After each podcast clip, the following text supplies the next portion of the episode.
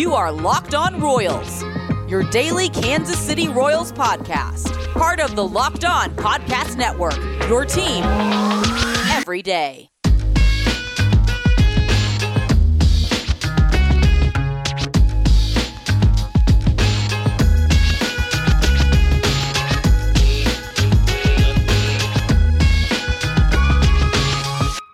Let's get it going on the Locked On Royals podcast on the Locked On Podcast Network, your teams every day. I am your host, Rylan Stiles. You can follow me on Twitter at Rylan underscore Stiles. That's at R Y L A N underscore S T I L A S. But you can follow the show on Twitter at Locked On Royals, and that's where I'll be doing the live tweeting of all the Royals games through spring training and through the season. So you're going to want to follow at Locked On Royals on Twitter. And then you can also email the show, lockedonroyals at gmail.com. This is the final episode of the week. We've had three shows this week, but on Monday, we ramp back up to five shows a week from now until after the winter meetings in December. So get ready for a ton of content from Locked On Royals about the Kansas City Royals. And on this episode, we're going to talk about some news and notes around spring training and also dive into what questions need to be answered for this season. What has to be decided by the end of the year so we can know where this team stands at the off season and what has to get better or what has to improve in some way and all that fun stuff. But I do want to start with just the simple news and notes from spring training.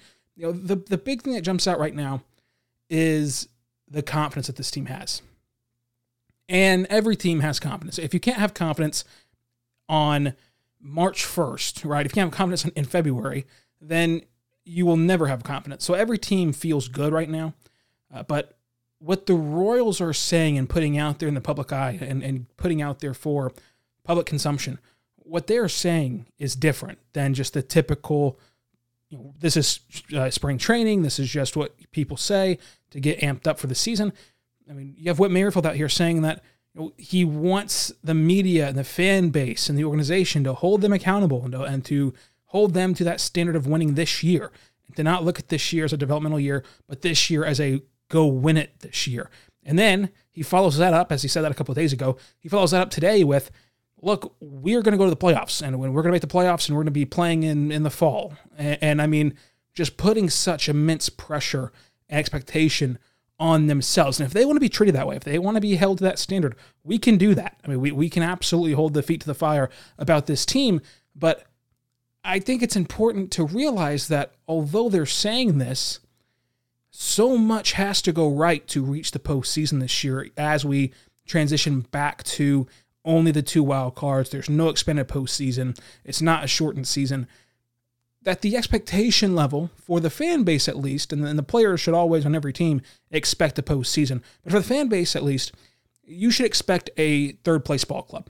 And I'm not going to go back and forth on this anymore. I had been going back and forth, but but with the confidence that they've done, uh, that they've had at, at spring training, and the moves that they've made to this point, this is a third place ball club. Anything less than that would be a bit disappointing. Now, wouldn't that be disastrous? It would not be disastrous at all, but it would be disappointing if they cannot outduel Cleveland. If they if they do not finish right below Chicago and Minnesota at, at third, then it will be a bit disappointing. I think that this team has the right to be confident because, unlike other teams, right, like the Rangers or the Orioles or any of these other bad teams, they do not have a pathway to be good this year. Like it's, it's sad, but you know, Seattle, they have no pathway to be good this year. With the Royals, there is a world in which they're really good. Now, that world takes literally everything breaking their way. I mean, literally everything. It takes seven guys having a bounce back year. It takes just everyone clicking at the exact same time and the exact same moment on the exact same team. How often does that happen? Not very often, but it has happened before. It's happened in Kansas City before. So it's possible, which is more than most teams can say. But that should not be, I don't think, the expectation level. Although with the with the quotes from Mike Matheny, from Whit Merrifield, from Brady Singer, from all these guys talking about the postseason, it cannot help but get you excited for this year because it's not like the Mariners are saying this again. It, this is a team that legitimately could do it. It's just a long shot. It's a dark horse opportunity, and that feels a whole lot better than being entering spring training on a team that is going to for sure lose 100 games. This this team is not. This team should be at worst a third place team, and if everything works out perfectly, they should be a wild card team. So I thought that the confidence was interesting, and, and I know again at spring training everyone's in the best shape of their life, everyone has all their good stuff, but still this year feels different in terms of the confidence level. And if they do go on some magical run and they do somehow reach the postseason, uh, then it'll all get tied back to them being this confident in spring training. And you know what? Confidence is a dangerous trait to have in baseball. And if they're this confident right now, if they can weather the storm that first month, they're going to feel really good about themselves because they have an opportunity in that first month to really gain traction and really make noise. The, the, the hardest teams that they play in that first month is Tampa Bay and Toronto. Other than that, you play, you know, you play Cleveland and you play the White Sox, and then you just play a bunch of slop. If you weather that storm of the Rays Blue Jays, Cleveland, and the White Sox, and you beat up on on the you know the, the Pirates and the Rangers that you play that first month, if you can do that, then the confidence level will shoot through the roof even more so, and that can really carry you throughout a season. Like people tend to dismiss the April games, but they count just the same as the ones in September. But again, this April schedule, you start against Texas, then you go to Cleveland, look, if you want to be a third place ball club, you got to beat Cleveland. That, that cannot be some scary feat, especially with that lineup or lack thereof from Cleveland. And then you play Chicago White Sox. And, and Chicago, I think, is a much better team on paper than Kansas City, but don't get swept, and then you're, you're still staying afloat. And then you go play, you know, LA Anaheim, you play the Angels, you play Toronto, you play Tampa Bay. It's a, it's a tough little stretch, but you should be able to take two or three from the Angels. And then again, just piece it together against the Blue Jays and the Rays. And then after that stretch, you finish the month with Detroit, in Pittsburgh. You should sweep Detroit and sweep Pittsburgh to really make yourself feeling good after April, heading into a May that's dominated by divisional opponents. So I think that this April stretch will be critical for this Royals team if they want to truly make noise and truly make the postseason. The other tidbit coming out of Royal spring training right now is something that I find eerily similar to what happened last year. And we're going to get to that after the break. But first, I want to tell you about our good friends over at rockauto.com. Rockauto.com is a family owned business serving you auto parts online for 20 years. That's right, 20 years ago. I was three years old, but I could have been going to rockauto.com if I knew how to work the internet. I could have been going to rockauto.com and buying all the parts that my car would ever need. I can just go to rockauto.com. I can put my make, my model, my year into their database, and they're only going to show me car parts that are compatible with my vehicle. That way, I am not wasting any amount of time or money or resources, I can just simply let them do all the work for me and only show me car parts that I can actually use and need and not the other way around. And they these guys at rockauto.com do not upcharge you. They are consistent with their reliably low prices. All the parts your car will need with their amazing selection. Check them out today at rockauto.com and then tell them Locked On sent you and the How Did You Hear About Us box, and they'll know what to do from there. So again, rockauto.com, tell them Locked On sent you and the How Did You Hear About Us box, and they'll know what to do from there. Amazing selection reliably low prices, all the parts your car really need. RockAuto.com. Visit them again today tell them Locked sent you and the How to Us box.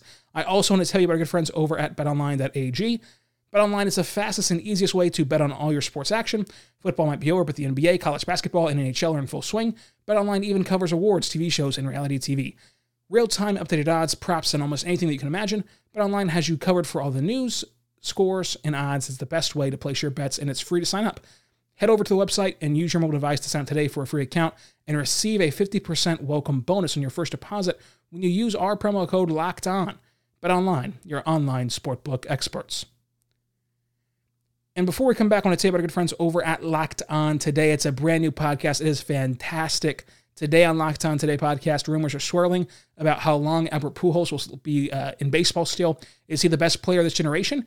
Get more on that story and all the other breaking news around sports on the Locked On Today podcast. Subscribe wherever you get your podcast from, including the radio.com app. If you want to hear that segment about Albert Pujols, I played it at the end of yesterday's show. So go back and listen to that. Get a taste for what Locked On Today is all about. You will not want to miss it. So check it out, Locked On Today, anywhere you get your podcast from. Now, the storyline that's coming out of Royal Spring Training that's eerily similar to last year, it's revolving around Daniel Lynch. Daniel Lynch is impressing every single person that gets to lay their eyes on him, which is what Brady Singer did a year ago. And typically, you know, before last year, I would wave that off as, yeah, you know, he can have a good spring and maybe he even deserves to start with the club, but you know, ultimately you got to play the service time game. And, and, that was my opinion about Brady Singer, that you have to play the service time game. Now, Singer was helped out by the injuries that, that, that the, that the uh, Royals had to start the year.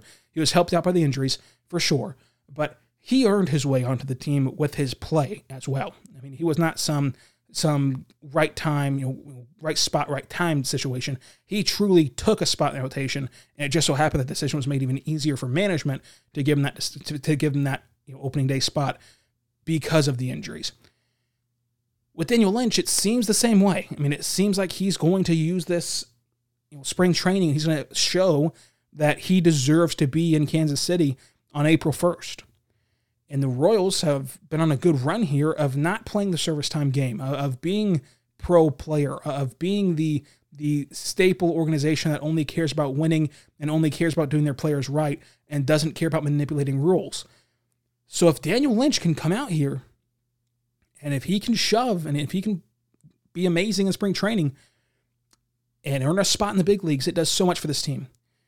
Because to me, the best way to utilize a Mike Minor or a Danny Duffy is to get them in the bullpen.